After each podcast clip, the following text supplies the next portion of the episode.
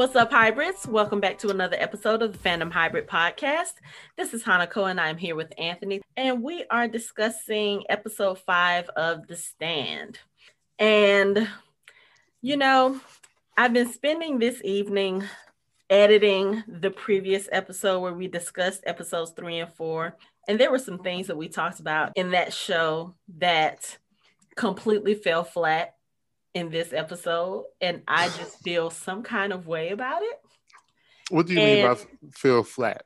So in the show that we did for episodes 3 and 4, we were talking about some of the events that happened, and we talked about some of the characters, and one of the characters that we brought up was Dayna, our introduction to her, and how, you know, she was a badass in that episode, and, you know, how they sent her to New Vegas is what they're calling it, but they sent her to New Vegas to be one of the spies because, you know, she's such a badass, she can handle herself.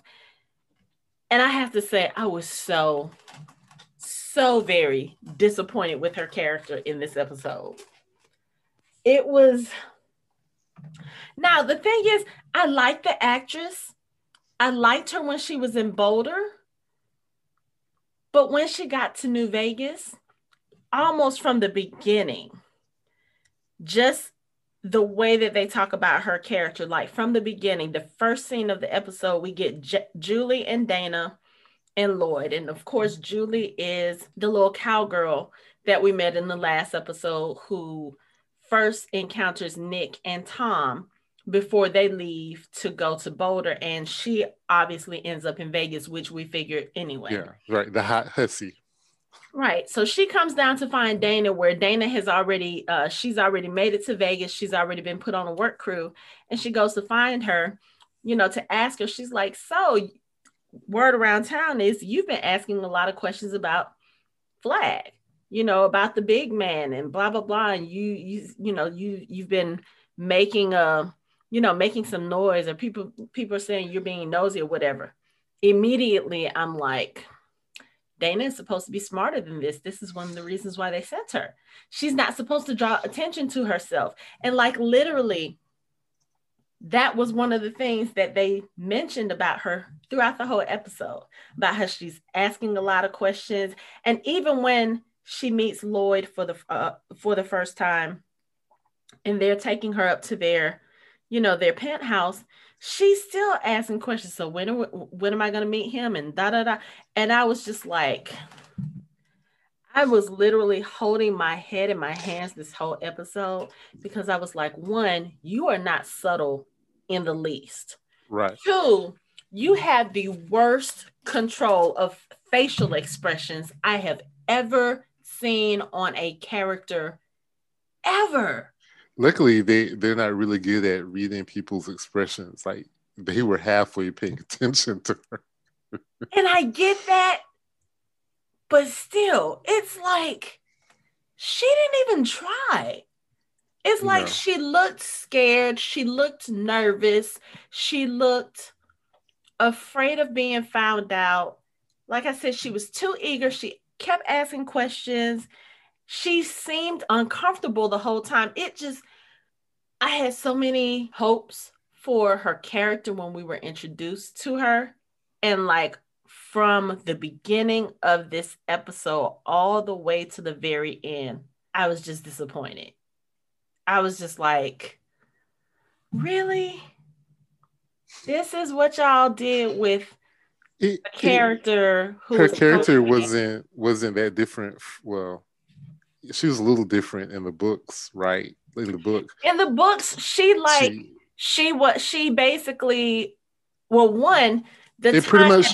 been there the same. Yeah, she had been there for. She had been there for a little bit longer. She had actually worked her way up to being Lloyd's girlfriend, the mm-hmm. part that Julie is playing now. But she had worked her way up to being Lloyd's girlfriend and literally had him fooled. Had them all fooled for a long time. And then I think Flagg kind of found it out and told Lloyd. And then that was how she was sleeping with Lloyd in the book. She was, she was sleeping her way to the top. Right. Right. And, and she did it to the point where he was really pissed off because she fooled him. Like, he really thought she was into him. Yeah. So the way that they did it with this character, again, I know that there are some changes. Like I said, you know, Julie was Lloyd's girl, and then they did this whole thing where they were bringing her in for a threesome. And then, you know, the vibe of New Vegas was very almost hedonistic, kind of. Not almost. Well, okay. It was Sodom and Gomorrah. Well, I mean, but you know what? One of the things about hedonism is it's supposed to be like ultimate pleasure without pain, and there was some pain in that because you had the fighting pits where they were literally hacking each other to death. So that's why I say almost. But yes, like Vegas, Randall Flagg's Vegas is the epitome of sex, drugs, and rock and roll. You know, you know what I thought of? I thought this is basically Lloyd's wet dream, because it seemed like everything was what Lloyd would want in a place. Right.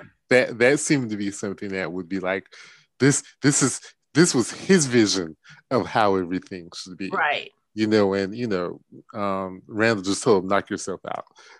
Right. Now I was not. One of the things, I know you're talking about her character, I'm very disappointed in Lloyd's character. Like Miguel Ferreira would be like rolling over in his grave, as in like, what did you guys do with this character? Like, well, he's younger. He's a younger version of the character. And all of them, I mean, think about it. In the original and in the books, again, we're talking about stories that are about 30 years apart.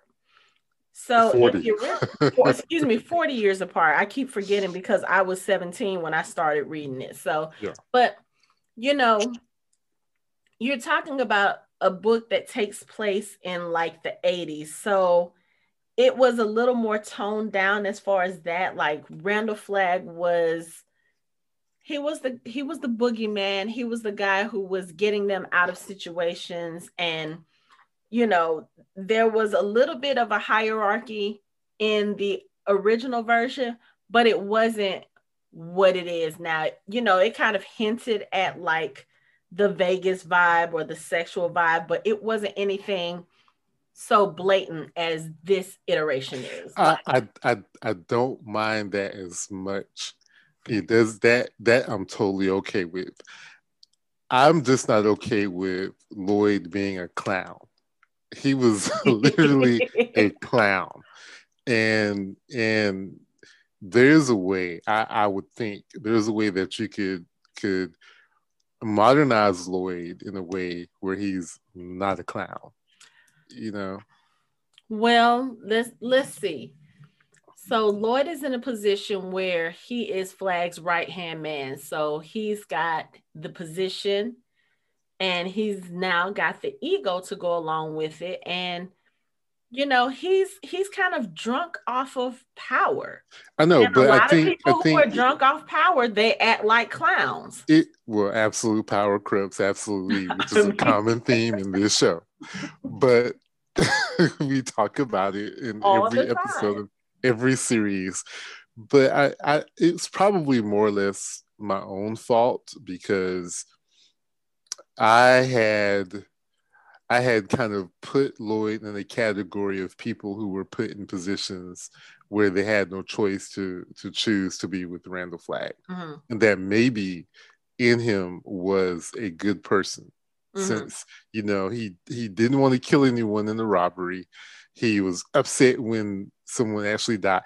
But I understand he would be into fame. But like I said, I was thinking there was a way they could have done the portrayal without him coming off as a clown. Like I said, it's probably... You wanted him to have a little more dignity. Just a little bit more. You can still have the fun and be a fun-loving guy, but not be like...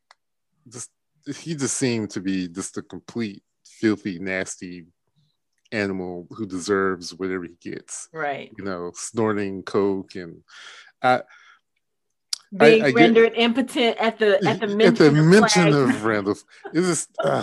And you can't tell me that Julie doesn't know what she's doing. Oh, she does. She absolutely does. She did it on purpose. She's doing it on purpose. Doing it on purpose. And she was like, because as soon as he left, she was like throwing up her finger, like, "Oh, baby, are you okay?" And you know, I said this the last episode. I said I absolutely love Kat McNamara as Julie Lowry, and you know, when we were introduced to her in the last episode, in this episode, I have to say, I think Julie Lowry might be one of my favorite characters of hers ever now. Like she, no one can pull off a dignified skank as well as she. Oh my gosh, she is doing such a great job of it, and it is amazing. I'm loving it. Absolutely loving it. And then her wardrobe, you know, she is like all glammed out and she is living it up.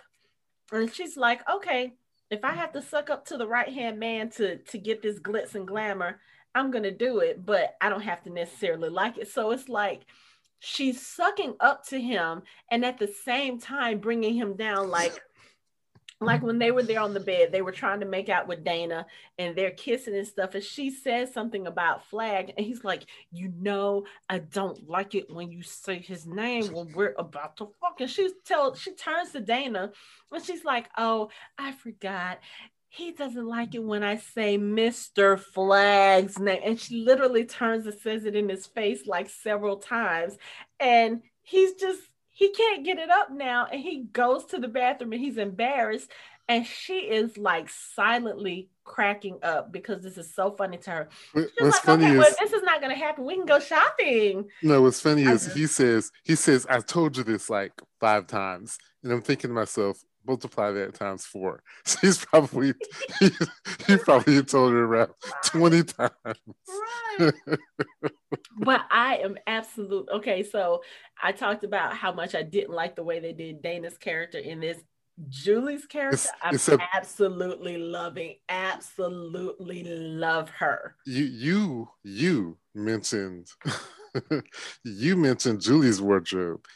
Dana's wardrobe was just as good. Now Dana's wardrobe was good too. That last outfit she had on, the glittery pantsuit. The glittery pantsuit. No, like they were dressed to the nines in New Vegas, and they were. And even Lloyd's suit that he had on at the fight was pretty fly. He was. They were all looking good, but it was just again characters. That's one of the things that makes The Stand the story that it is. And I just felt like the Dayna thing was a little strange and odd. I could have gotten over a little bit of it, except for her facial expressions. Her facial expressions took me out of the whole story, like, because it was such a distraction. I was like, why are you looking so obviously uncomfortable? Like, you're supposed to be undercover. You're supposed to be blending in. You're not supposed to be making yourself stand out. You know, and it's just like, it took me out of the story. Yeah, it was a little odd because it was the complete opposite in the book. In the book, she didn't stand out and Flagg was the one that sent for her. Mm-hmm. You know, so that I wonder if it was just a change because they, I don't want to say that they don't, they're trying, it seems like they're writing the story really for people who haven't read the book, because that change, ever so subtle, just if you read the book, it would just make you think, what are they doing with Dayna? You know what I mean? Like, that's not how she was supposed to be. You know, she didn't stand out, and I don't know. I don't know if they want, because I'm trying. How am I supposed to say this? Like, remember, I think I said, how does Flagg not know they're coming? Mm-hmm. You know, that would be the question you would have watching this. But if you read the book, he knew they were coming. He knew they were there. He knew they were. And here it's almost as if they're like, well, we're gonna kind of make it look like he doesn't know, but we in reality know he does know, right? who the spies are. And that's the other thing I had. And they were trying to, I don't want to use the word subvert our expectations again, right, but they kind of wanted to have it where what made her stand out was her asking questions as opposed to him already knowing. You know what I mean? To build up to the climax of the episode, mm-hmm, you know, when she finally meets him, because then he's like, aha, I knew all along. Right. You know what I mean? As opposed to, we already know he knew. Right. You know what I mean? It's just like, they're just trying to mess with our expectations, but you did it in a way where you took away everything that we kind of liked about Dayna. You just kind of whitewashed it all away and it made it irrelevant. Right. The other thing, since you mentioned about him knowing who the spies were, so the other thing that I did not like was, of course, once Flagg calls for her and they push her out the elevator, basically at this point, you know, Flagg pretty much has figured out, which we saw he kind of sort of looked at her when they were there watching the fight. You know, he was making a speech to everyone and his face kind of singled her out. Yeah, he looked at her and was still talking. Right. So mm-hmm, we know that was only her seeing it, like mm-hmm, she was seeing that he saw her. So she goes up to his penthouse and he asks her about the spies. He tells her that he knows that she's a spy. He's been watching her ever since she left Boulder. Okay, which that made sense because this is Randall Flagg. He's supposed to be all-knowing, and one of the things about him is that he couldn't see what was going on in Boulder. So of course he would see them once they come out. This is what I didn't like. So she sees Tom Cullen down in the pits. He's one of the people that cleans up the body parts and the dead bodies after they do this little hacking fight that they do the fighting ring. And she makes an excuse to go down into the pits to talk to him because she wants to warn him about leaving. This bugged me so much because one of the main things about the story, the original story, is that the spies could not know who each other were, mm-hmm, because Randall Flagg can read minds. So mm-hmm, all he has to do is just look and see what you're thinking about, or look for the answers that he wants, and he'd be able to get it. That was one of the big things about sending them separately and them not knowing who the other person was. Yeah, and that seemed like a failure on her part to kind of single him out for something. Right. You know what I mean? And like you said, that I don't know. I don't understand why they wrote that in there. I don't understand why that was part of the story. And why she would give him a note. Like, why they made her give him a note and he can't read. And I understand that she might not know that she doesn't know him, really. She has seen him, but she doesn't know him. But again, this is the part where I say that was a change to the original story that mm-hmm, you didn't have to make. And even in the context of this story, it's not even important. It's not even relevant. Like, what have we gained by her going to him? We, as the people watching, as the viewers, we know who he is. Mm-hmm. We know that he's there. You've already shown us that he's there. So what was the purpose of that whole scene, other than to let us know that now Julie and Lloyd have seen the last person that she was talking to. So if Randall Flagg starts making inquiries, well, I need to know who the third spy is. They'll be like, oh, well, she was talking to this dude and she was making it very, you know, she was being very adamant. Very weird, right. It was, again, so out of character for who Dayna was supposed to be. Yeah, and from the... That seems like something really stupid to have to write into the show, mm-hmm, to set us up for Randall trying to figure out who the third spy is. It's just, I don't know. You would think they could do better. Right. They really could do better without making Dayna's character appear even worse than she is. Right. And we've seen her in a pressure situation make really good decisions. You know, we've seen her in a life or death situation. making good decisions. So all the decisions she made in this, since she went to Vegas, seem to be dubious at best. Dumb. Yeah, dumb.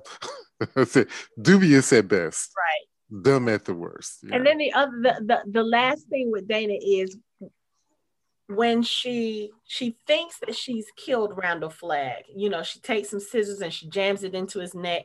He pretends like he's dead, and then he gets up and he's still asking her, who's the third spy? Who's the third spy? That doesn't fit with what we're supposed to know about Flagg, because Flagg wouldn't need to ask her. He could have tried to read her mind. And then the way that they set this up with her going to meet Tom, he would have seen that. So none of that made sense. From a story point of view, it just didn't flow right. Well, let's give them the benefit of a doubt. I'm getting an auntie stare from Hanako. You are the main one always talking about we are giving the writers too much credit, and now you want to give them some credit. Let's give them a let's try this. Let's just say, let's say he can read minds, but Dayna doesn't know Tom's name. She wouldn't have to know his name. All he would have to do is see his face. Well, all he's seen, if he read her mind, all he would see was she was asking for a bracelet that she lost. And then he would see Tom's response and how he is, and everybody calling him dummy. All he would have to do, literally, is go ask, okay, where are the dummies? Well, but I mean, if think about this, if she did talk to him, if he did assume that may have been a spy, maybe he tried to read his mind, and you know Tom's brain isn't going to be just, it's going to be a mess anyway. So let's just say the writers are just saying Tom Cullen is so dumb that Randall reads his mind and doesn't realize he's a spy. So that's why he's stumped. He's stumped because he can't figure it out, because he can't really read Tom Cullen's mind. And when he tries to read his mind is a mess. So he doesn't dig any deep. He can't possibly be the spy. He's already assumed that they're all smart, because he's like, oh yeah, you got the old lady outside the town, and you know, yeah, y'all had a staggered entry, right? Mm-hmm. So he's read everyone that she's come into contact with. So he probably is like, well, maybe they haven't spoken to each other, don't know who each other, you know, have actually talked to each other since they've been there. Then he would just be like, okay, well, it's not this guy, because he's an idiot. That's how overconfident Randall Flagg is. That's how cocky he is. He's like, he just glanced at Tom's mind, nah, no possible way, and moved on to the next. That's why he's stumped. It doesn't make any sense to him. And they're not going to figure it out, because there's no possible way they would have sent someone as dumb as Tom Cullen to spy on them. And let me just make it clear, we're not calling Tom Cullen dumb. We're not calling him dumb. We're saying what the people in context think of him. Yeah, I just wanted that's something completely different. Yeah, but I'm glad you made that clear. I don't think Tom Cullen is dumb. That's not even what we're talking about. It's how he's perceived by the sleazy bastards who are running Las Vegas. You know, where that lady at the front desk when he was checking in, I wanted to reach through the TV and punch her between her teeth. Well, hey, it was so bad. The guard was like, both of them like, wait a second. We don't treat anyone who just come in here their free will like that, no matter who they are. You know what I mean? Yeah. I give them credit for that, because they showed enough put her in her place and told her, no, we just not going to throw him in a slave pen because you don't like him. Right. You know what I'm saying? So I would give them credit for that. Yeah. But you know, because that they basically saying, no, you can't just, no, we're just not going to treat people any kind of way that come here. So I'm okay. That was like the one bright spot in the whole episode, right, when these two random security people are like, No. That's not what we're going to do with him. Anyone who comes here of their free will gets treated with respect. They're considered a citizen. That's what right. They said. And I'm okay with that. But we are not calling Tom Cullen done. That is the perspective of the people who don't know any better. Yeah. Okay, I just have one more thing to say about Vegas, and then we can go back to Boulder. Because, I mean, really, Vegas this episode was Dayna, Lloyd, and Julie for the most part. Yeah. But we're seeing more and more of Randall Flagg, and Alexander Skarsgård as Randall Flagg is like... probably the best casting decision they did for this show. I think he's perfect. I keep thinking of all the times when he was playing Eric in True Blood, right? Where he went from soft, sweet, and caring Eric to I'm going to rip your head off. Exactly. Eric. And he was doing it. And I'm like, wow, this guy he's incredible. Incredible. And I mean, he has that kind of charisma that you think of with Randall Flagg. Like, yes, Randall Flagg is supposed to be terrifying. You know, again, he's the boogeyman. He's the dark man. He's the walking dude. He's supposed to be all of these terrifying things, but he has to be charismatic too, because you can't be terrifying and bring people over to your side willingly and they're happy to be there. No, you have to be a charismatic person, and he exudes that in this character. But then when he gets dark, he gets dark. Like, there's nothing in the original miniseries. Randall Flagg to me was more comical, and I don't mean that in a good way. It was like very cheesy. Mm-hmm. You know, I mean, it was okay by early 90s standards, but when you go back and you look at the series, that's one of the things about the series. I'm like, oh, if I could just take, you know, certain things out of the original miniseries and change it, that's like one of the main things, because that Randall Flagg was not scary to me. He was cheesy, mm-hmm. corny. He was more comical. Mm-hmm. This version of Randall Flagg, he has some humor, but it comes with that charisma. It comes with that like deadpan humor, and he's kind of sarcastic, and he's kind of a smart ass. But again, he's very approachable at the beginning, and he draws people to him. And then it gets to the point where he reaches, like, with his people, kind of like messiah status. But one of the best parts of the casting of the show. Yeah. You know? Yeah, because he's like that in that cable series, Big Little Lies. He's an abusive husband, and he does that where he's really sweet and nice. And then he has this darkness to him that just comes out. Yeah, and it's like he's really good at that. Yeah. Yeah. All right, let's go to the Boulder Free Zone. So we're gonna start from the end of last episode. So the end of last episode, we saw Harold and Nadine. They were finding explosives to kind of put their plan together for murdering the Boulder Five and Mother Abigail per Randall Flagg's orders. And they get caught by Teddy, who is Harold's friend, and Nadine shoots him and he dies. So we pick up in this episode with Nadine and Harold, and they are basically taking off their clothes because there's blood on the clothes, and they've done something with Teddy's body. And Harold is, freaking out a little bit, and Nadine's trying to calm him and keep him together. And what we find out is that they have taken Teddy's body to the amphitheater and set him up in a chair and made it look like a suicide. Now, I don't know about y'all, but one... they made him look like a suicide when Nadine shot him in the chest. 2, they moved his body into the chair at the amphitheater to make it look like he committed suicide. There's no blood splatter. There's no, you know, it's just, it was one of those things where I was. There's no CSI there.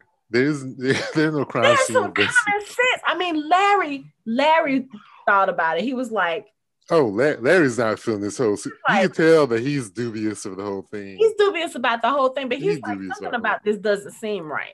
And then, so what happens is Stu sends someone out to look for Harold, and of course they find Harold, and he breaks the news to Harold about, or you know, well, somebody else broke the news, but he's there to confirm that Teddy is dead.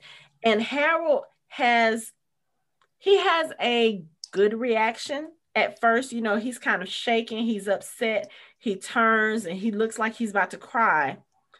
And then he says, oh, he took the coward's way out. And then immediately goes into the, well, you know what? He was talking about building a movie theater with all the movies we found in the homes. Maybe I can do that now. Like, and Larry is looking at him like. Yeah, okay, before that though, he looked like he turned and tried to summon tears, and the tears were not coming. So he decided, okay, this is not going to work. So let me go the other way, you know. But you can see that Larry was just like, "Yeah." What is going on? You can tell Larry wasn't feeling it. Larry like, this is something about this ain't right. Right. He can't. He doesn't seem to be like really upset, but at the same time, he doesn't seem to care either. I think, well, I will say this.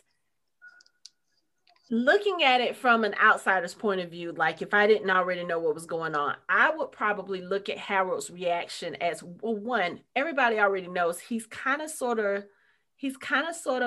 an introvert and not very socially adept. Mm-hmm. So I would kind of look at it as maybe he's processing it, and he's processing it differently than other people would process it. I would probably look at it as he's in shock, because sometimes when people deal with that, they don't know how to react. It's kind of like one of those things where it's like, okay, there is a range of expected reactions. Mm-hmm. It seems as though Larry is looking at him like he's not showing in that range of reactions, as in we expect you to be either upset, to be, even if you're a person who is somewhat aloof like Harold is, they're still going to react a certain way. But Harold's reaction is so against whatever should be on that range that instinctively Larry's like, because you know Larry's good at reading people. Mm-hmm. He instinctively was like, the look in his face is like, I don't know about this cat. But see, you know? I feel like when he, like Stu would be on that end of, Stu would be like, okay, well, Harold is a little bit different, so he's going to take a little bit differently. That was his friend.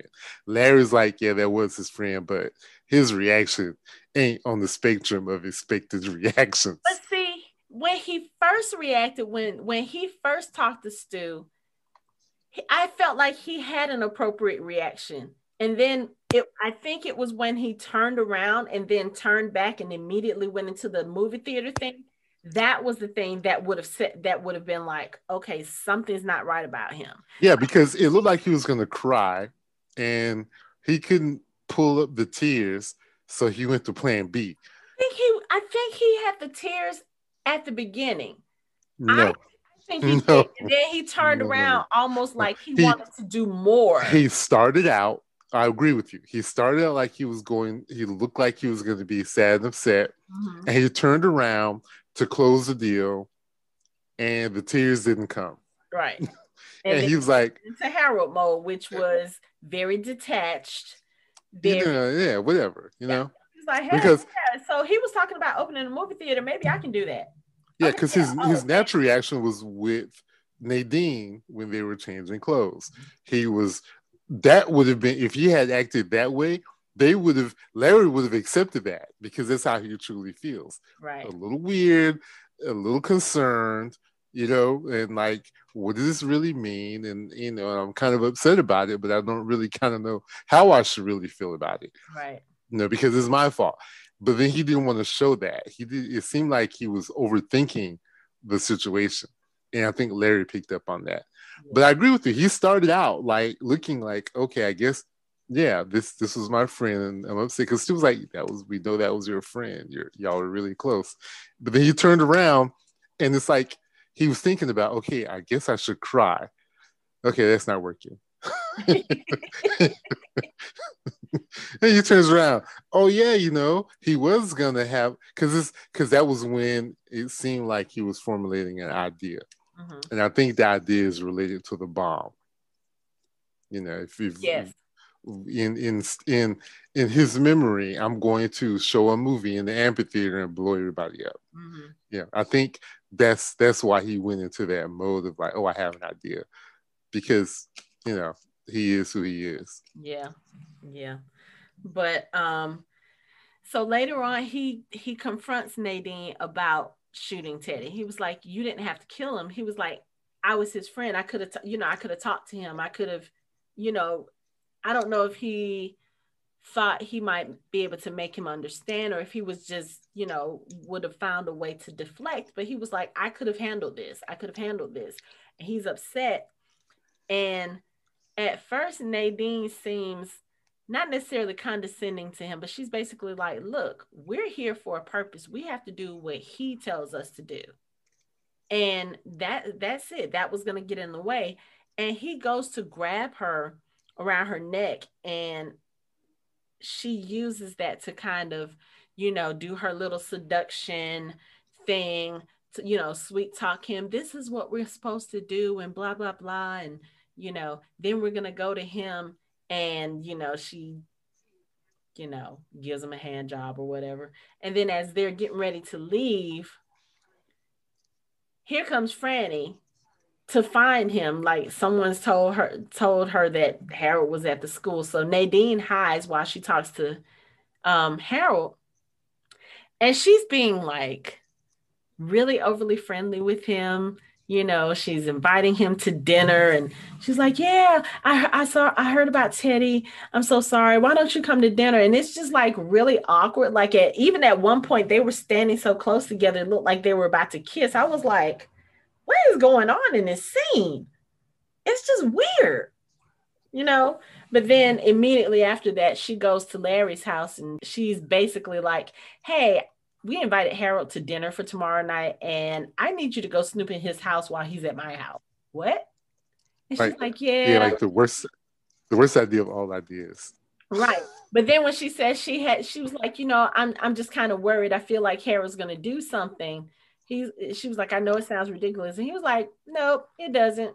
I've been thinking the same thing. And I was like, yeah, like I felt something when I first met him, and then Joe. And I was like, oh yeah. So at this point, you kind of wonder, is this all of them really being smart and piecing this all together? Or if, the powers that control Mother Abigail, or if God is kind of planting those ideas in their heads and making them, because other than that, you really, okay, I was going to say this. Well, I think, I think I know where you were going to go. I don't know. I think this group of people were chosen for a particular reason, or for different reasons. Mostly is because of their instincts. Stu has good instincts. He's good with people. Larry has good instincts. He's good at reading people. Same thing with Nick. Nick has that ability to kind of see people for who they really are. And I think that is something that is sort of like this common thread. I don't think,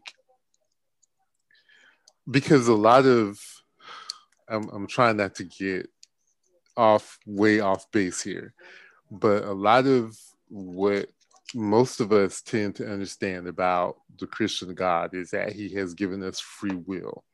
Like, not since the Old Testament, he doesn't give us visions. He doesn't kind of tell us what to do. He kind of gives us the choices. He gives us the options. And these people all have choices. They all have options. And it's up to them to make the choice in what they do. like Larry gets presented with choices and he chooses, you know, what he wants to do. Mm-hmm. Same thing with, what's her name? She didn't have to go tell Larry to break into Harold's house, but that's what she chose to do.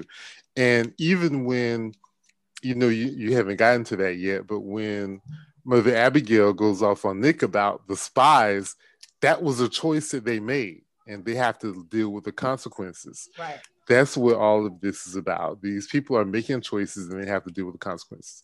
So I don't think it's as much as God giving her, you know, knowledge or giving her a vision about something. It's just that she's choosing to follow her instinct. And same thing with Larry. There's something not right with Harold right now. And they have this desire to figure out what it is. And they're making choices towards that end. Okay. Does that make sense? It does. It does. Yeah. But while we're on that subject, so I'm going to talk about my second character gripe for this episode. Franny. How did I know? So let's talk about, and this is another recurring theme in our podcast, let's talk about not being able to read the room with Miss Franny Goldsmith. So Franny goes to invite Harold over for dinner. She's being exceedingly friendly. He comes over for dinner the next night. She's dressed up. She's laid out, you know, nice dishes. She's being overly friendly, overly chatty. She gives Harold a hug when he gets there. First of all, that's anybody's first clue that something suspicious is going on, because she has not hugged Harold ever in the course of the show. Not ever. Okay.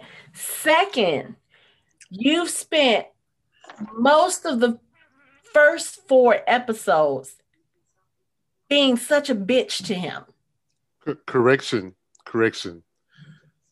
Back before they left the hometown, when they were talking in the house, she did lay her head on him. Okay. One moment.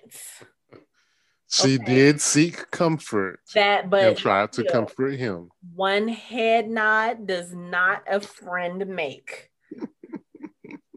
So then they're doing all of this talking and they're doing all of this chattering, and he's talking, you know, Harold's just running off at the mouth doing this thing again. If you can't tell that Harold is being fake, something is wrong.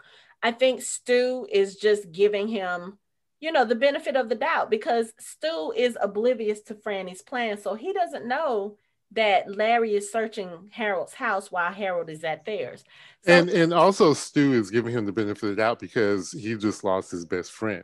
Right. So Stu's taking the position that we're doing this to kind of help comfort him, mm-hmm, and let him, reassure him and let him know that we're there for him if he needs us. Right.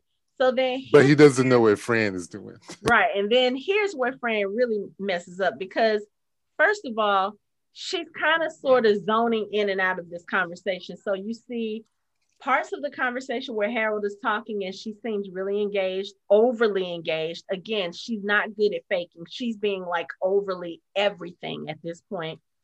And then other parts of the conversation, she's kind of zoned out. She's kind of like, you can look and see that something else is on her mind or that she's not into the conversation. So Harold starts telling this story about when he was 8 or 9 years old, and his sister, Amy, and Fran, they take him to the carnival, and, you know, he's telling Stu about them playing games and about this ice cream thing. He's like, yeah, we went to go get ice cream and this guy is looking at me, you know, kind of weird. And then Fran walks in, you know, he sees that face and he ends up giving her 3 ice creams. And one of them had chocolate on it, and she gives me the chocolate. And he looks at her and he's like, right, you remember that story? You remember? She was like, well, I guess I just felt bad because, you know, he gave us the ice creams for free. And Harold was like, yeah, but you know what? That didn't happen because I wasn't there. And as soon as he said that, I was like, oops. And Stu's just still looking like he doesn't understand. And she was like, what? He was like, I wasn't there. That didn't happen. And she was like, yes, it did. He said, no.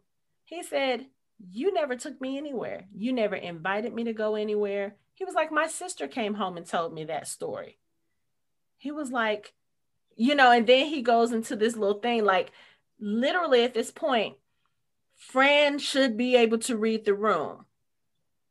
Harold's voice is almost hostile at this point. He's like, yeah, I just sat here and told a big fat ass lie about you being nice to me. And you didn't even catch it, that it wasn't true, you know? And then he starts talking about his sister and how everybody loved Amy. He was like, you know, I'm kind of glad my parents went with her because they wouldn't have been able to survive without her. And instead of hearing the bitterness in his voice about being the odd child out, Fran says, I miss her so much. Are you stupid? Do you not hear the hostility in his voice when he talks about his sister? And then he just called you out for lying. And then you take that whole conversation and everything that he just said about how his parents made him feel and how his sister made him feel, and you make it about her. I was like, you know what, Harold, just go ahead and blow the house up now. Just like, so her character is supposed to be smarter than that. If I may not be remembering this, but I thought that was a story that her sister was telling people it wasn't true, but she was telling people that story to make Fran look good. And I think the story was this happened with Amy and Fran when they went to the carnival. Fran was able to get like the free ice creams or whatever, but Harold wasn't there with them. Okay. Amy told him the story about what happened at the carnival. Okay, but I thought Amy was going around telling people that the story, but she was lying about Harold being there. And that the story had been told so many times that it had sort of become true. I don't remember. Maybe that happened in the book or the original, but that's not the way it was being told. Yeah, that's not the way it was being told this time. And that's the only reason why I brought it up was if I'm remembering that correctly, either from the book of this miniseries or the original miniseries, that's another change that I guess that change wouldn't be so bad because then it just shows how Fran wasn't really paying attention to. And see, I don't think that would have been in the original miniseries because the way it was in the original miniseries, like Fran was never mean to Harold. Like she might have had a minor annoyance about him having like the schoolboy crush, but that's one thing. I mean, first of all, Fran was played by Molly Ringwald. I don't know if Molly Ringwald has it in her to be a mean character, but her version of Franny was like the all-American girl. Yeah. Nice, you know, gives people a chance. Like she was really sweet to Harold, even though Harold was a little bit weird. She was never mean to him. Yeah, so. Yeah. Even the story he told about the nail, about her telling, you know, she didn't even remember that. Right. Telling him to put, you know, those rejection letters on the nail. And that's, until he said something about it. She was like, oh yeah, I remember. So it was just one of those, and I was just like, Franny is supposed to be smarter than that, because like, how do you go from treating somebody like they're the bottom of your shoe, like literally that's how she treats Harold for the most part, to all of a sudden you're chatty Kathy and inviting him over and giving him hugs and blah blah. No, Harold's not stupid. That's the one thing that she does under it. I mean, if he hasn't shown you from the beginning how smart and intuitive he is, you know, he was the one that came up with the plan to leave Ogunquit and to go to the CDC. He was the one who literally saved her life. He was the one who got her to Boulder safely. Harold is not stupid by any stretch of the imagination. but yet she's treating him like he is. And I have a problem with that, because it's like, she's not supposed to be that dense. And that's how she's coming across in this episode. Like, just I don't know. It bugged me so much. Well, all these characters in Boulder have made poor decisions. Sending the spies was a poor decision. Having Larry break into his house, was a poor decision. Right, especially considering that Harold has surveillance cameras. House, and he's a lot more. Of course, they don't know this, but this is a guy who is planning murders, not just a murder. He is planning murders. And my thing is, if you suspect this about him, do you think that it would be easy to figure it out? Like, he's just going to leave stuff lying around for you to find? And I don't know. I think what bothers me, and maybe you also, is that everyone seems to be underestimating Harold. And like, if you kick a person, as much as he's been kicked, and he's still surviving, like he's one of the last people left on earth, he's gonna feel a little bit more power, especially after being beat down by that dude on the side of the road. Right. That he's not gonna be so easily taken down anymore. Right. But you're right though, Fran. This I don't know. At the meeting when they were talking about what they should tell the people about the crucified guy, that's when I realized that her character was not going to be written very well. When she was like, "Oh, because what did Larry say? I mean, am I the only guy who saw that guy's eyes turn black?" And she's like, "Who knows what we saw?" And I'm thinking to myself, really? She's in complete and utter denial. So yes, she would be stupid enough to tell Larry to break into to Harold's house and try to figure out what's going on, even though they have no idea what they're looking for. It's different if you know what you're looking for, if you know what you're going to try to find, but you have no idea. I just kind of think that he's doing something. Well, maybe we can break in his house and get a clue. That's not specific enough. That isn't. And as soon as, let's skip ahead, as soon as Larry broke into the house, when he got to that locked door and he couldn't get in, you know what? I guess I'm not going to find what I need. Get out of there. And let me also mention, this is off the subject, but I always have an issue when they put brothers in this situation. You went to Larry because he's black. Why? Because what? He has experience with breaking into people's houses. Can we not do that? I do have an issue with subliminal stuff. I know I'm being overly sensitive to this, but that sends out a terrible subliminal message to everyone watching the show that you're going to go and you're going to recruit the black man to break into somebody's house. And then he don't even do it right. He's got the flashlight shining out the windows around the house. Dude, okay, make it any more obvious that you've never broken into anybody's house. But let me stop. I just want to say, no, you were right. I do not appreciate them having a black man break into some white boy's house, because then all of a sudden you send out this subliminal message to us that that's what we do. He got on a hoodie. I'm sitting here watching on the screen right now. He's breaking into the house. He's got a hood on too, walking around with a flashlight. Come on, guys, we got to do better. I thought that too. I really did, because I was like, okay, you could have gone to Glenn. Glenn is not a 70-year-old man in this version. No, he's not a man. He could have done it, but anyway. So as you said, as Larry is clumsily going through Harold's house, he goes upstairs. He opens up a drawer. He finds a shirt that he remembers Nadine wearing, and this shirt is in Harold's drawer.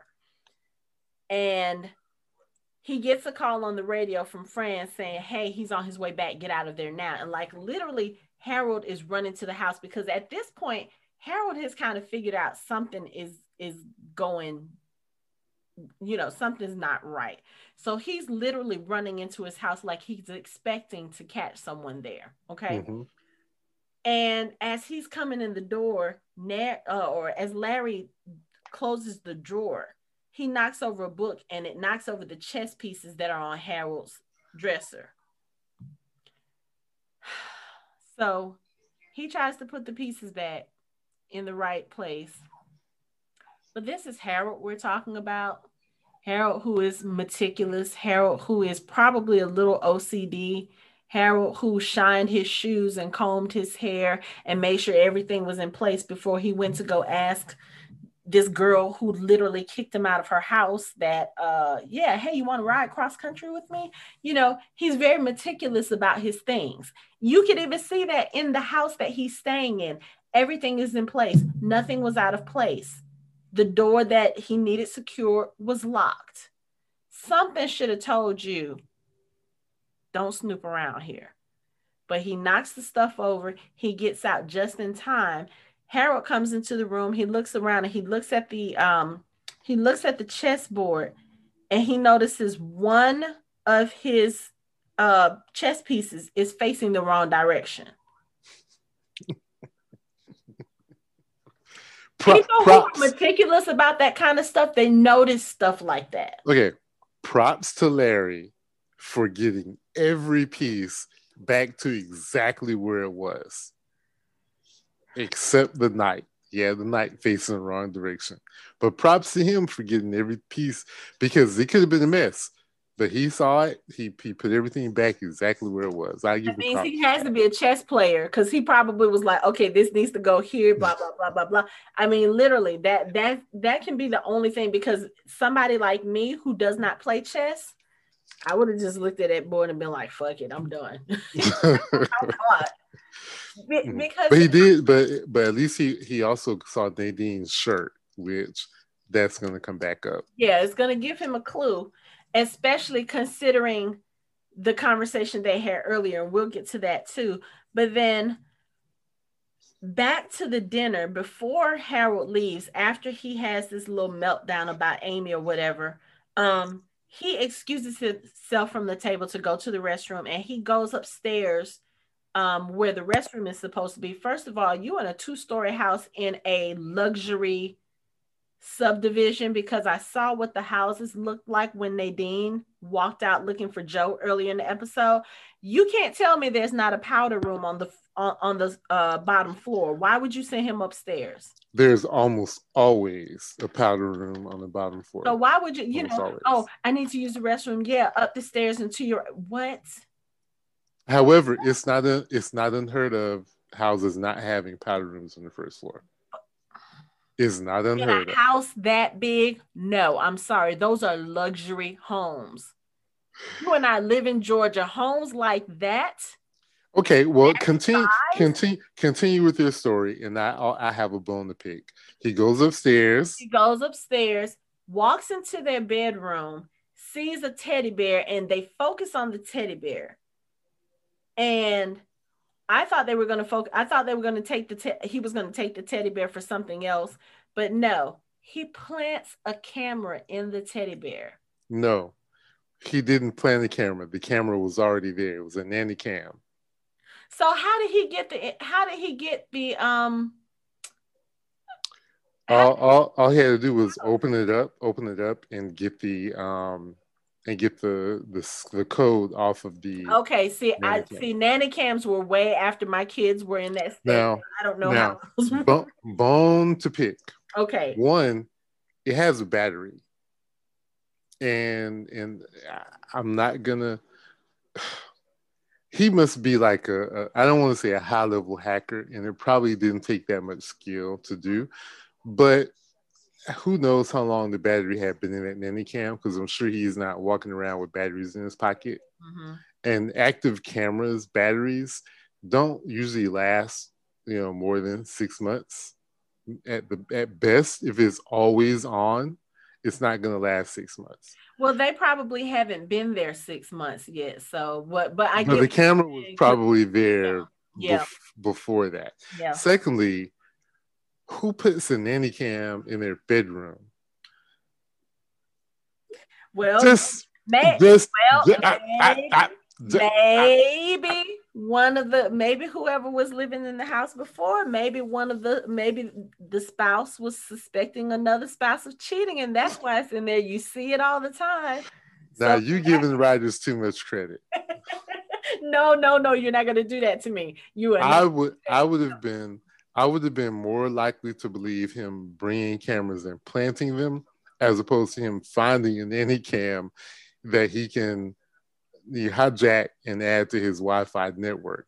Because then you're like, okay, well then how far away? I just have a lot of questions, right? Because we've got some Wi-Fi cameras around my house to sit there and be like, well, his house is far enough away to walk, for him to walk in just a few minutes. But is the Wi-Fi that strong to pick up that nanny cam? Right. Because if not, then the nanny cam is on the network. He was able to hack that network. And why is that network still up at the house? And why is... I just have a lot of questions. We are in a post-apocalyptic world. So see, my scenario would have made more sense. Your scenario would have made more sense. Put the camera in the bed, but the camera was already there. Yeah. I'm just saying, I don't know. There's a lot of stuff to kind of like about this episode, and a lot of stuff to be like, what the hell? What were y'all thinking? Like, would we not ask questions watching this? No. I'm sorry. Go ahead. Continue. No, you're right. You're right. But a nanny cam in the bedroom. Who does that? I'm telling you, somebody was cheating. Before they got, off by the super flu, somebody was cheating. They was trying to catch somebody, bringing somebody to the bedroom. That's what it was. Because other than that, you're right. I don't see why they would have that in there, unless it was one of those things where they had the nanny camera, they keep it in the room, and then when they, when they go out or when they have the babysitter, they put the bear there before the babysitter gets there. But that seems like too much work. That's too much work. So we're doing a lot of mental heavy lifting for this show. It seems. But we've been doing that since the first episode. Yes. It's a lot of work. This show's a lot of work. It is. Okay, so let's talk about Nadine.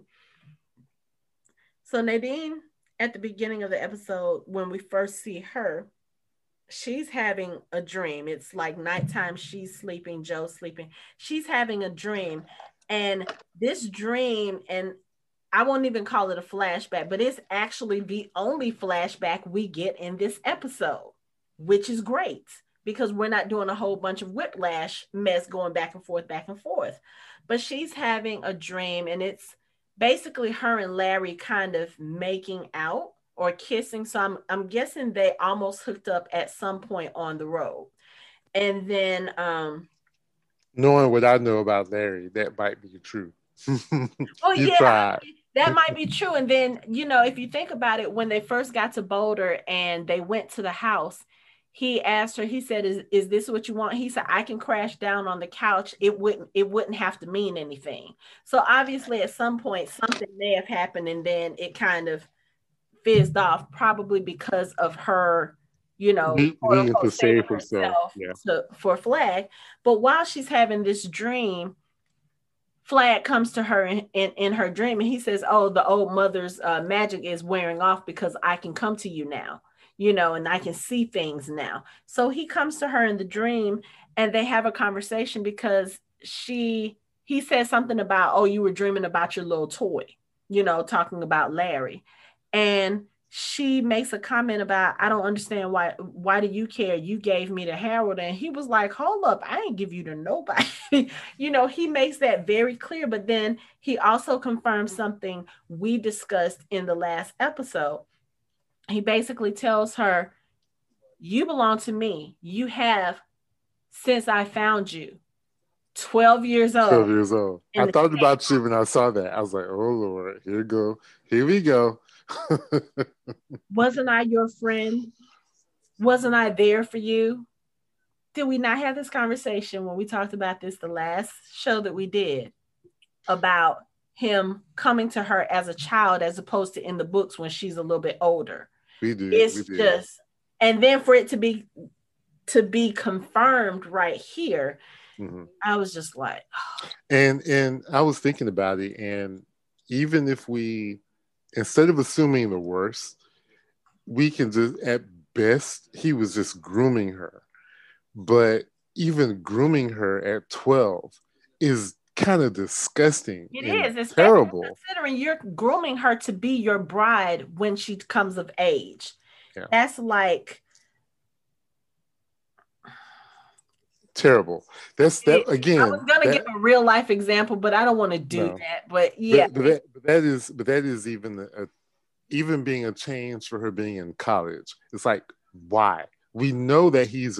I'm not gonna rehash what we talked about before, mm-hmm. but we know that he's a terrible, evil person. We know that he's evil. You don't have to make her 12 to reiterate the point, right? We know that he has sway and influence over people, so. Coming to her in college would have been just as effective, made more and less creepy mm-hmm. than coming to her at 12. Mm-hmm. It would have made more sense. She's saving herself for the perfect person, right? And he comes to her in college, and he is this perfect person.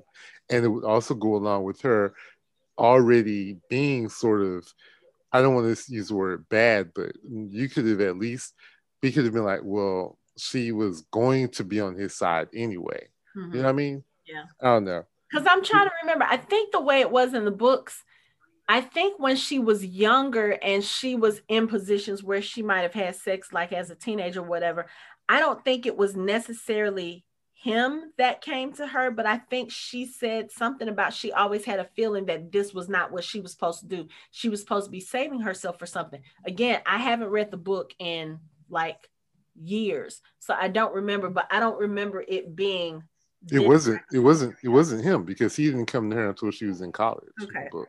So but anyway, so this kind of leads to a conversation she has later on. So she's looking for Joe, she's trying to give him some lunch, and he's not in the house, so she goes to look for him, and she finds him at Mother Abigail's house, and he's sitting there and he's playing the piano. And, you know, she fusses at him for leaving without telling her. She's like, even to Mother Abigail, you can't come here. And Mother Abigail is like, oh, you know, I'm sorry. We were just having a conversation. She's like, he talked to you? And she was like, well, there's talking and there's talking. So this is one thing I do want to say. As far as Joe's character, you know, I know we've mentioned before the fact that he's nonverbal right now. And we've made assumptions that he is autistic. I don't think he's actually autistic. Just going by the things that Mother Abigail says, I think he's just traumatized, and his nonverbalness is a symptom of PTSD. You know, she says something about, you know, because Nadine says, is there anything that I shouldn't, you know, did he say anything I should know, like what his real name is? And Mother Abigail says, no, we didn't get that far. She said, but, you know, there are some things a child should not see. You know, he's been through some things a child should not have to go through, and that or he's seen some things that no child should ever, be addicted to. Yeah, so that makes me think that he is, you know, that he's just traumatized. But obviously, we have some clues about him. We know he's good at spotting people who are not necessarily good, because he has this thing about Harold, you know, and that could have something to do with whatever it was that he witnessed while he was out on his own before Nadine found him. We know that he's musically inclined, because he picked up a guitar and played something back to Larry perfectly. When Nadine finds him at Mother Abigail's, he's playing the piano, and he's playing like he's played before. So that gives us a little bit more of a clue to his character. But, you know, Nadine and Mother Abigail have a conversation, and the conversation is about choice. And Mother Abigail, I think she kind of lets Nadine know that she knows about Flagg without letting her know that mm-hmm. she knows. She basically says, you know, we all have a choice until we don't. You know, she was like, everybody has a choice to do what they want to do, to be who they want to be. Yeah, because Mother Abigail would know if whether or not she had been in her dreams. Right, exactly. That exactly. She has not. Right. So, and that's Mother Abigail. I think instead of her calling her out on that, Mother Abigail is taking that to mean that she chose to be there. And they got on that conversation because Mother Abigail comments about how she cares about Joe and how she takes care of him. And she's like, well, I really didn't have a choice, did I? And she was like, everybody always has a choice. She said, you made a choice to take care of him. You made a choice to stick with him. And you guys take care of each other. And it's a beautiful thing. And, you know, she's basically, I think, at this point, trying to give Nadine some hope that, look, your life doesn't have to go down this path that you are on. You can make a choice to change. And because of that, Nadine finds herself right after Larry gets the call from Fran to go to Harold's house. As he's walking out the door, Nadine is, you know, coming to his doorstep, and she's basically throwing herself at him. Like, she wants him to have sex with her. And he's a little confused because he was like, you didn't want this before. Like, what happened? What's going on? And she's like, you know, she very plainly, explicitly, I need you to fuck me. And he was like, this is not how you usually talk. This is not you. What's going on? And, you know, he makes it a point to say, I don't want to do this and you have regrets in the morning. I don't want, you know, I don't want this to be, I don't want to take advantage of you. What's going on? Tell me. And you can tell he genuinely cares for her, but she's doing this out of desperation. Like, she feels like if she has sex with Larry, that's going to break whatever hold Randall Flagg has on her. And this is the first time that we see that she seems scared. Mm-hmm. You know, or is trying to change her fate. And she basically says to him, she was like, this is the only way. This is the only way he'll let me go. And Larry, again, is confused. He's like, who? And then, of course, at the end of the episode, when he's in Harold's house, he sees Nadine's shirt. He's going to think it's Harold.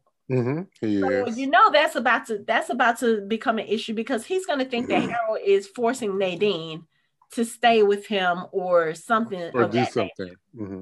So, and that's probably what's going to be kind of the match that starts, you know, Harold's plan in Boulder. Okay, so I just wanted to say a couple of things about Larry real quick. So Larry, I want to give Larry a little bit of credit. I know he was really trying not to do anything because he had something else he needed to do, because this was when he was on his way out to go break into Harold's house. Because I would like to think that if he didn't have that task before him, that he would have told her, you know what, I'm not going to do that with you right now, but if you come in, we can sit down and we can talk about it. Mm-hmm. Because I think that's what she really needed at that moment. I mean, I know what she thought she wanted, but I think knowing Larry and knowing how he normally would be, he normally probably would have said, you know what, come in here, let's talk about this.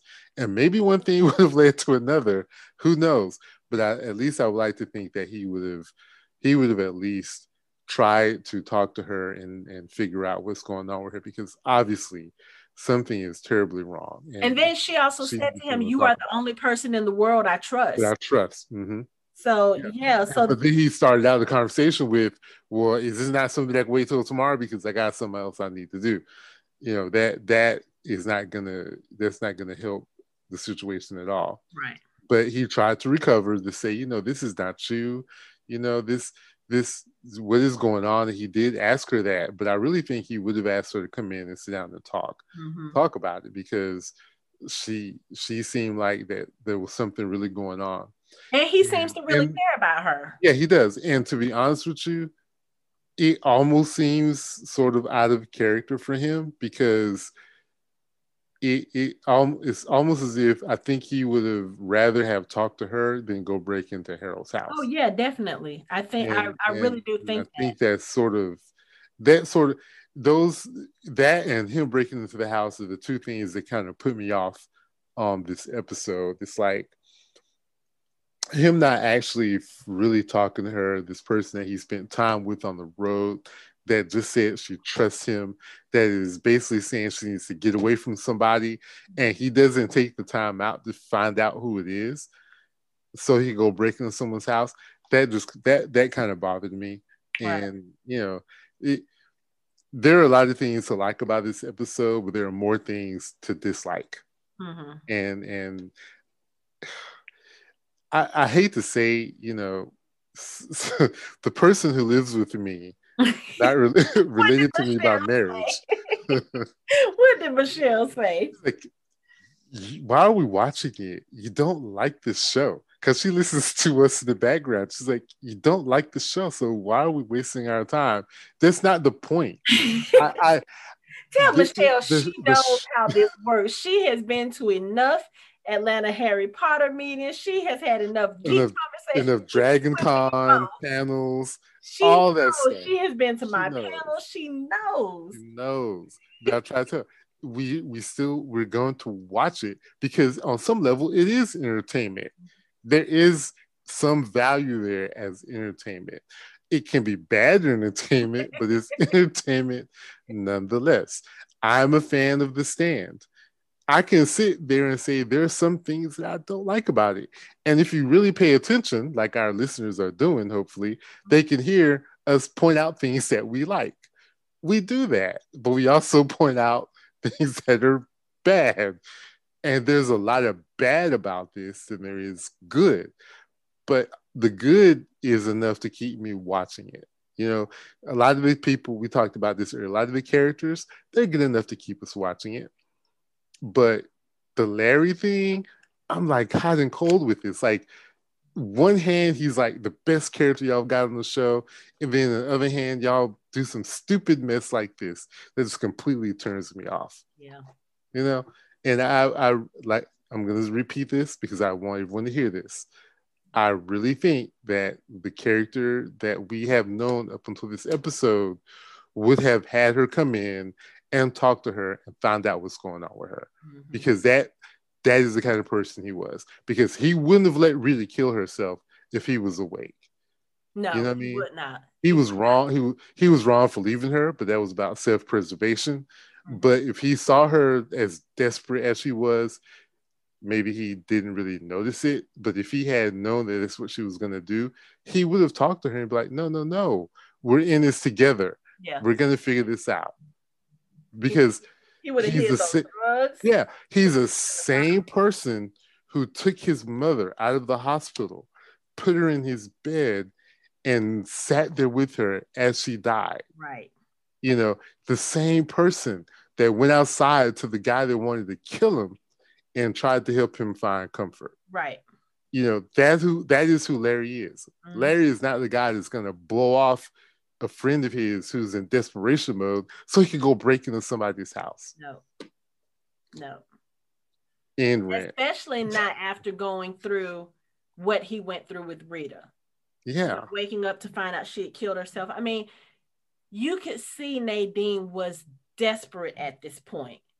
You know, the fact that she was trying to get you to do the one thing that she was like, that she had told you before, she couldn't do. Nobody makes that kind of turnaround unless they're scared or unless they're being pressured. And she looked like, when she walked into his house, she looked like something the cat had drug in. Her hair was stringy. She was shaking. She just looked horrible. She looked like somebody with the weight of the world on her shoulders. And it was basically that she was like, I have a choice. I can change my fate. If I do this one thing, I can be free. Mm-hmm. But it's like now, and I mean, and I will say this again, don't particularly care for her, but Amber Heard. Right. But in this, and don't usually care for her acting, but in this episode, especially that scene, I felt for her. Like when she turned around and walked out of Larry's house and she was like, I'll be fine. I mean, just monotone voice. She was walking like a zombie, like she had no, it was heartbreaking to watch her walk out that door knowing what fate that was going to resign her to. Yeah, that was a really, really good piece of acting that she did in that scene. Mm. It really was. It was the first time that she sort of summoned that Laura San Giacomo, who was such a great Nadine in the original. Mm-hmm. It was like, this was the first time I actually saw the character of Nadine, like in all her glory, you know, that pain that she has and that desperation that she has. It's like I finally saw what I was looking for in that character, and she, I give her props for that. That was really good. Yeah, she was good in that. And, yeah, no, you're like, but it's Amber Heard though. So let's get to the one character we haven't really talked much about this episode, and that's Mother Abigail. So we did mention her a little bit earlier because she has found out that they sent spies, and she is like, ooh, she was like, did you feel it cut in your bones? Did you feel it cut in your bones when she was fussing at Nick? Like, yeah. That poor baby, he was just sitting there like with his head hung, like he couldn't do nothing. He couldn't say disappointed. Nothing. Mm-hmm. And there's nothing, I mean, literally, there's nothing he can say. There's nothing he can do. When the old folks talking about having your ears boxed, he was having them boxed. I was like, that's what that means. Mm-hmm. She was boxing his ears. It was just, you know, so she was upset. And so then later on in the episode, we see her praying to God, and she's like, you know, whatever I've done to offend you, please give me the means to atone for it. Tell me what you would have me do. You know, because she's taking this as her responsibility, like they're supposed to be following her and doing what he is commanding. And they've done something behind her back. They've done something against her wishes. So now she feels like she has to be the one to repent for it. And as she's doing this praying, the wolf comes to her. Now, I would say that wolf kind of scared me a little bit. He was just sitting there. He was just growling, and she's just like... And then the next thing we know, Ray goes to her house, and there's a note on the door, and she's basically telling them that she's left. Don't come looking for her. And it's just kind of like, where did Mother A go? And Ray, poor thing, she's just like screaming in the streets for her. Mm-hmm. And, you know, she's calling on the radio, hey, do you have eyes on Mother Abigail? Hey, send Ray up to her house to look for her. She was like, damn it, I am Ray. I'm here. You know, and of course, Stuart and Franny hear this while they're making out in their bedroom, and Harold is creepily watching on the nanny cam. And, you know, he hears that Mother Abigail is missing, and then he has this really creepy smile on his face, and then it cuts to black. But that smile at the end, he looked hella creepy. Like, this dude here, I did not really care for him too much at the beginning, because I felt like Harold was supposed to be a more nuanced character. He was supposed to be kind of awkward from the beginning, and then kind of gradually going into that psychopath phase. And this guy has been giving me psycho vibes from the beginning. But yeah. Now, at this point in the story, it works. Like, this is where Harold is supposed to be right now, especially you just found out that, you know, the girl that you love, she basically set you up so that somebody can spy in your house. And it's just getting to the point now where he's like, okay, you know what? I'm about to kill this bitch. And these are the vibes that I'm getting from him now. And it's appropriate now. So I'm feeling Harold Louder as a character now. This is where we're supposed to be with him. Yeah. So, you know, like you said, there were some good things about the episode. There were some not good things. Again, the best way I said, the decimation of Dayna and Fran's characters in this episode is just that's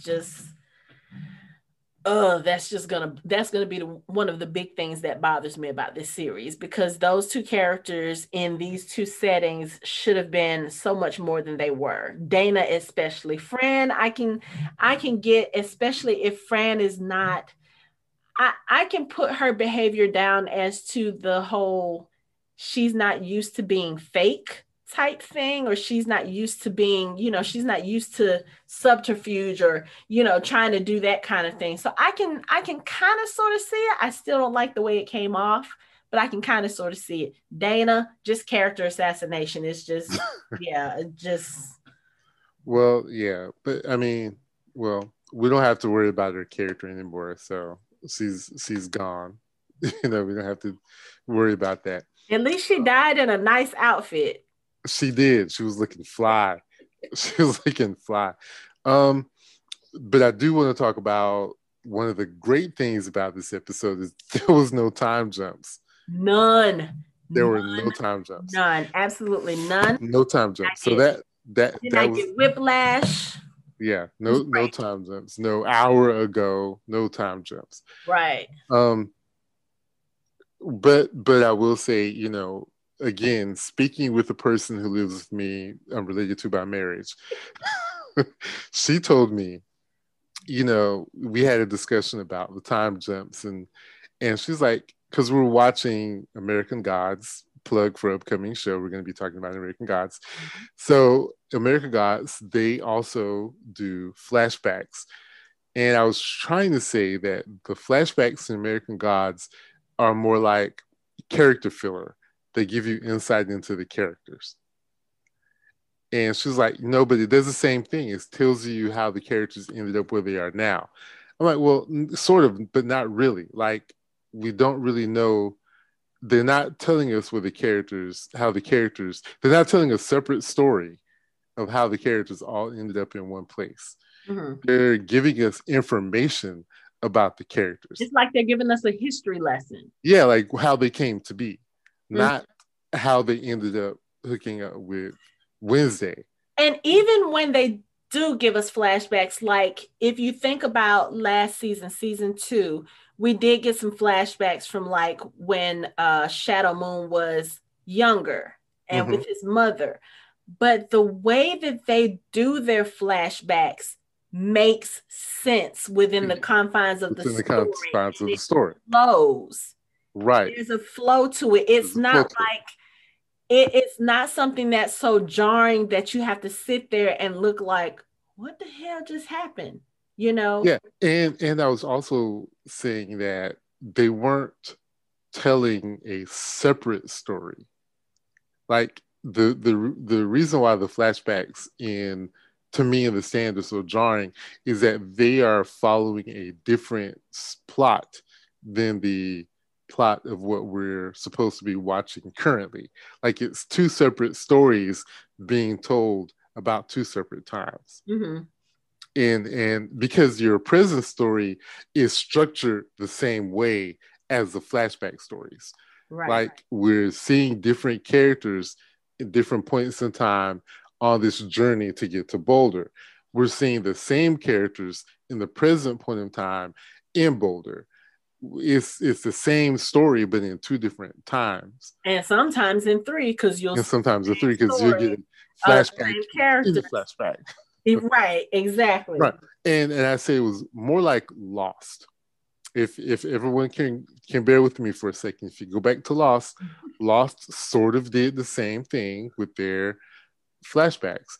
It was sort of a blend of the two. They were giving information about the characters, but they were also showing you how the characters ended up. There were times they were showing you how the characters ended up on the island. Mm-hmm. And they were showing you how characters met each other before they got to the island. That was more like what we get in The Stand, but they did it so much more effectively in Lost because they were also giving you details and information about the characters.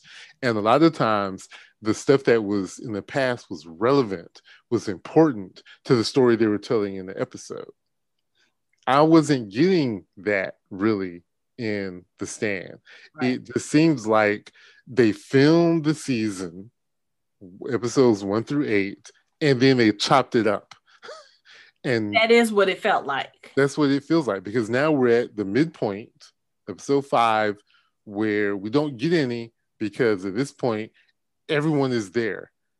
You know, we had assumed that they would show us how Vegas came to be, because I thought maybe they would just start with Vegas, which they did, and that the next 2 or 3 episodes will be about Vegas with flashbacks on how all these people ended up there. I mean, they still may go there, but it doesn't seem like that's going to be the case. It doesn't.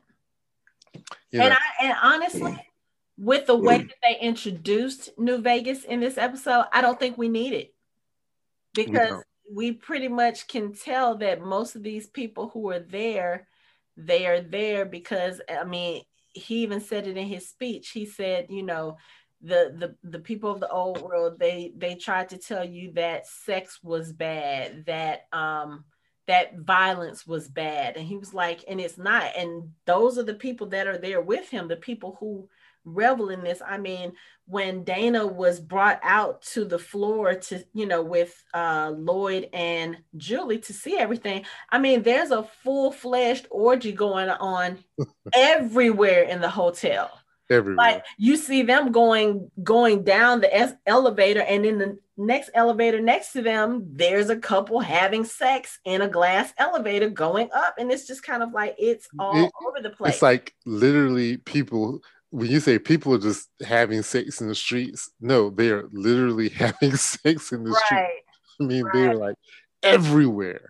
It was like it reminded me of either like Eyes Wide Shut or like the orgy scene in The Witcher. It was just like everywhere. Everywhere. Just everywhere, and just random people like, oh, I'm bored with you. Let me go to this person next here.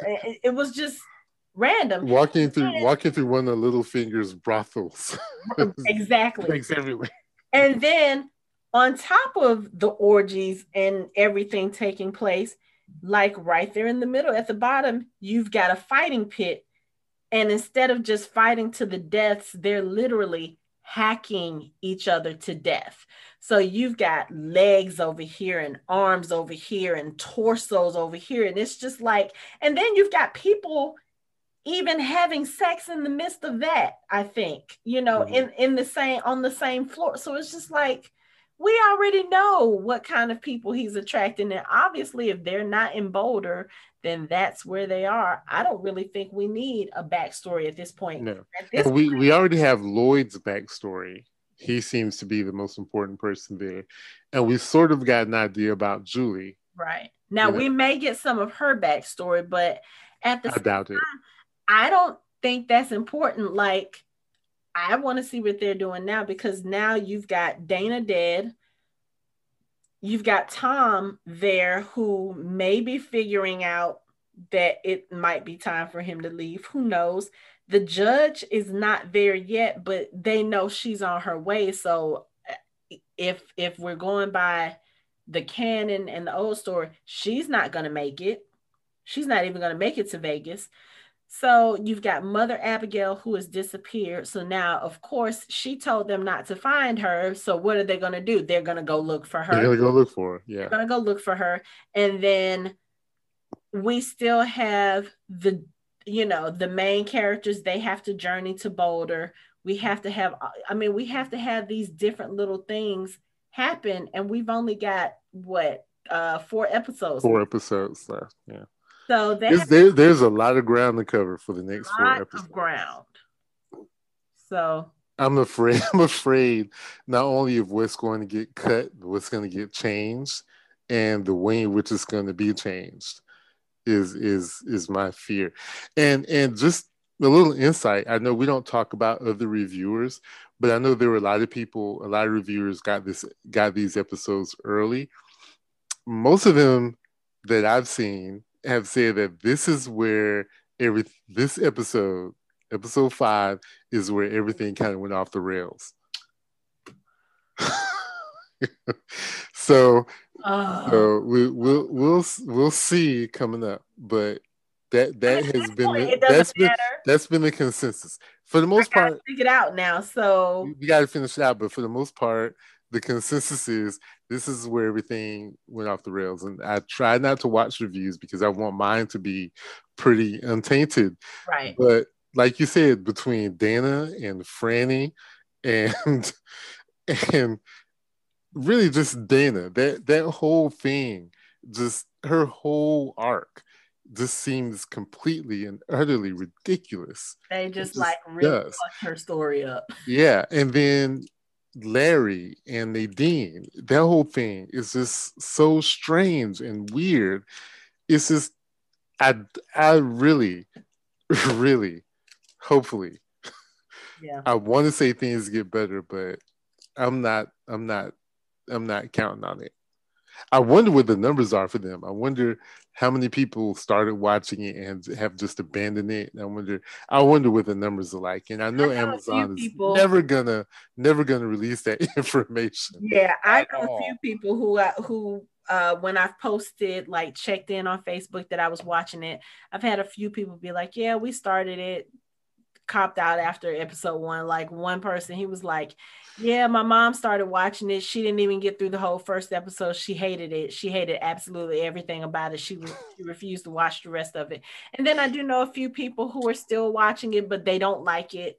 Like, there was a actual thread, I think a couple of times I've tweeted about something, and literally everybody up under the tweet have been like, yeah, you're right, I don't like this either. And I've not really seen anybody who has watched this and said that they loved it, not if they were fans of the original source material. I have not seen, I literally, and I'm not exaggerating that, I've not seen anybody yet. You know, you and I follow, that I'm friends with, say, yeah, I love it. Mm-mm. No, you know, you and I for years have talked about, if you once you start a show, you gotta give it about 4 or 5 episodes before you can pass judgment. It's been 5 episodes. I'm passing judgment. It's kind of bad. It really is. It's just not what I was expecting. And I was really hopeful for this one because, you know, we live in a time now where almost everything in Hollywood is a remake or a reboot. Like, there seem to be no original ideas coming out of Hollywood now for the most part. A lot of things have been rebooted. A lot of Stephen King things, especially in the last few years. I mean, they've redone it. They've redone Pet Cemetery. You know, other things have come out, and it's kind of like, I like the originals, and I understand the reason for remakes. I mean, this day and age, we are not the only ones to do remakes. I mean, they've been doing remakes almost since the history of Hollywood, you know. Sometimes the remakes work, you know, sometimes they don't. This one, I was really, really looking forward to it just because I wanted to see what they would be able to do with the story, with new technology, with new graphics, CGI, whatever. Because like you said, there were some things about the 94, like the whole hand of God thing, that was horrible. So I was really looking forward to, like, okay, I want to see how they're going to improve on this. And there are some things that I really, really do like about this show. Like I said, as far as casting, Alexander Skarsgård, perfect as Randall Flagg.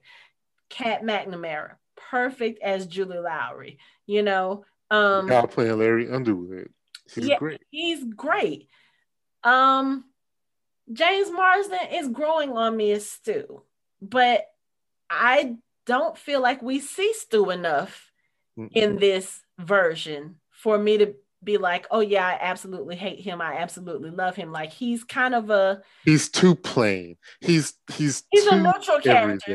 Yeah. Instead of being like a main character, he feels like a neutral character. You're not giving us you. I feel more for Larry. We get a lot of Larry. We don't get a lot of Stu. And the other thing is, we don't get any of Glenn. We don't get. We haven't really gotten any Glenn, and we're not getting near enough. Nick. No.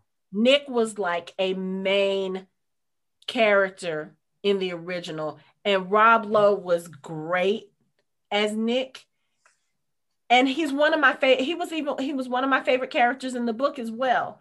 We're not getting enough of him, and no. I feel like at this point, with only 4 episodes left, those are some of the characters that we really should be seeing more of. Now, I will say this. We do know that Stu has a big part in towards the end of the show. So we may see more of Stu's character if they hold true to the source material.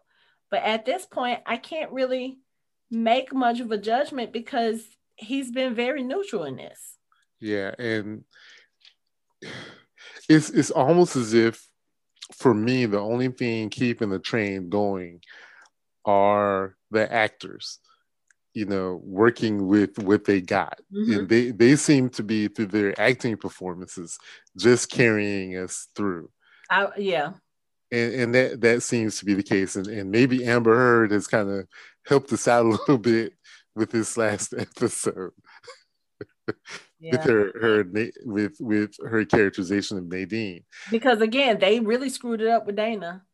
I said, I like the actress that was playing her, but it was just this episode felt so unlike that character.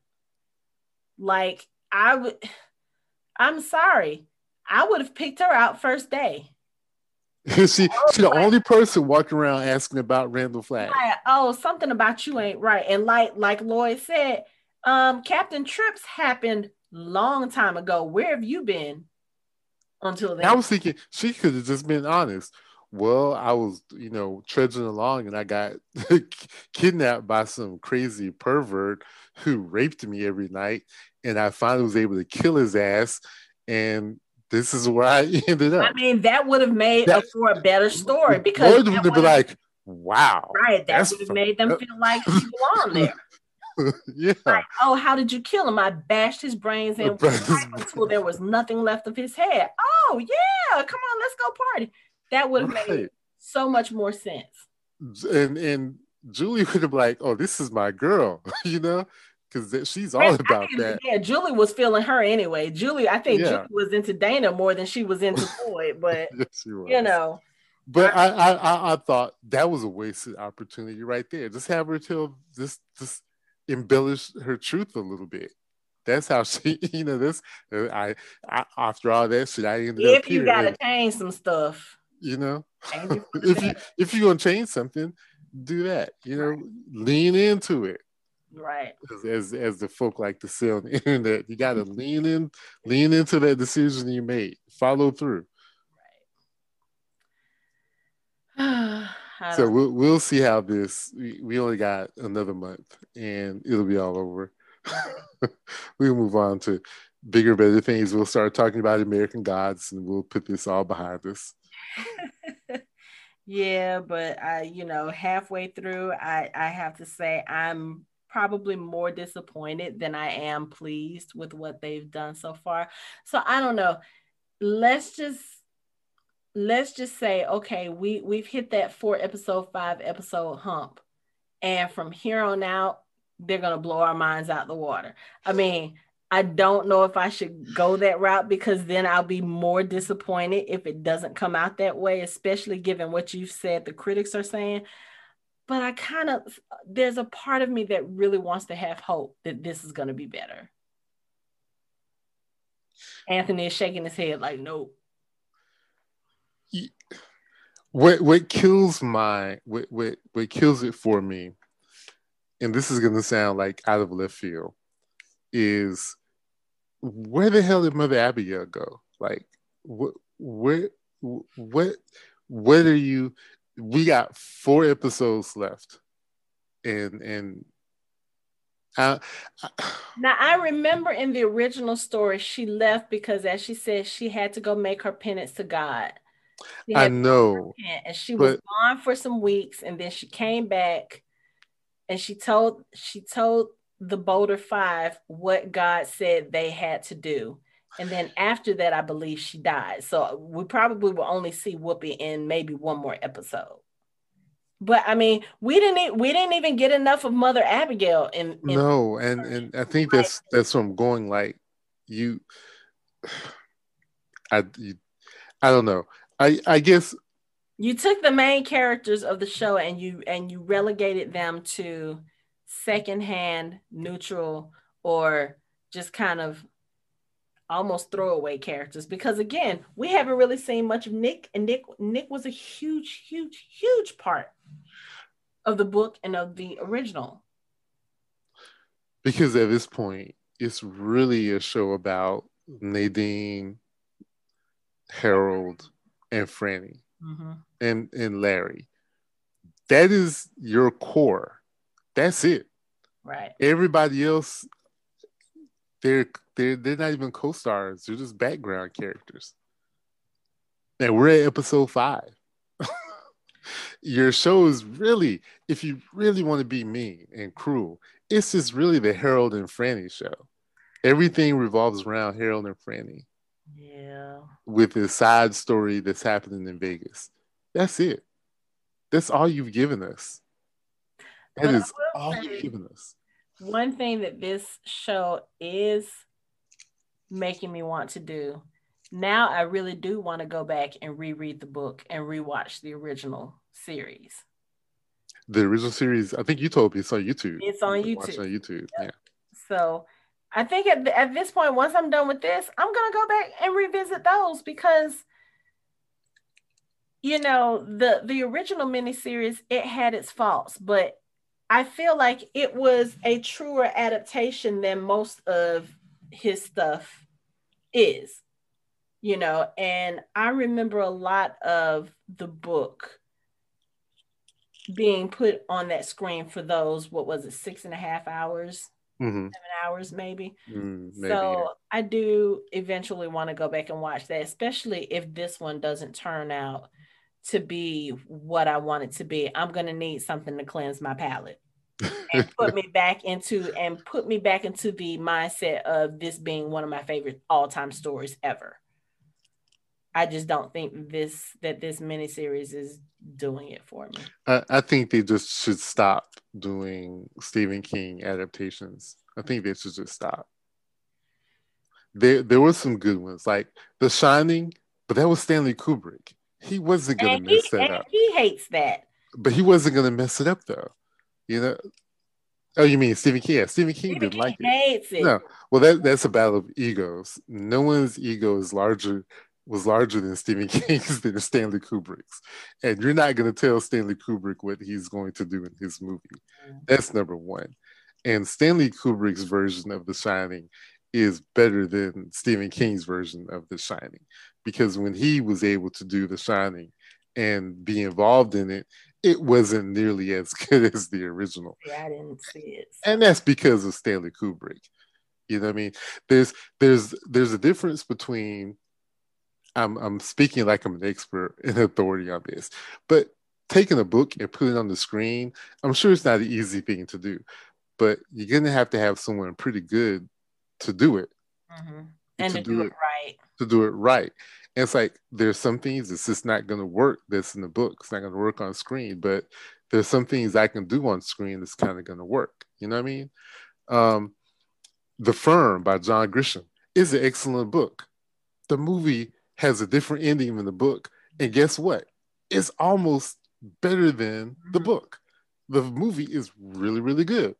I mean, we can go on and on. Maybe we should do an episode about our favorite book to film adaptations at some point.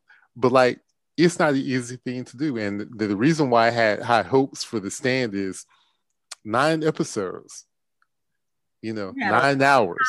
You got a lot of time to do it right. You know, there's a lot of characters, a lot of story. You got 9 episodes. Mm-hmm. You know, you can do it. No commercials. Well, right. It does have commercials, but you got a solid hour. No, it doesn't. Hours. Well, yeah. Amazon throws commercials in. Oh, okay, yeah. See, I watch mine on CBS Access, but yeah. Yeah, and I mean, even if you were gonna do this, why stop at 9? Just make it a 1-season mm-hmm. show. Give it a full 10 episodes. You could have thrown a little bit more with an extra 60 minutes. Mm-hmm. Yeah. No. And you wouldn't have had to relegate these characters to basically just being side characters, especially right. Stu.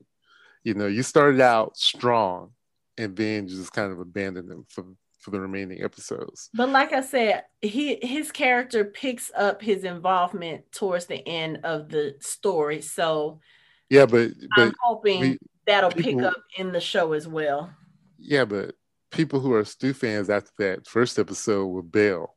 They'll just be like, well, damn, he's not in it. So why ever go past episode 4 or episode 3 when he's hardly even in it? Yeah. You know what I mean? And I don't like Harold. So people who think Harold is a creep, why would they keep watching? They're like, oh, he's terrible. He's terrible, but he's on the screen 50% of the time. I'm done with this. And they stop watching it. Yeah. That's what happens. You know, Franny, oh my God, she treats Harold like crap. Why are we seeing them all the time? They're not a couple.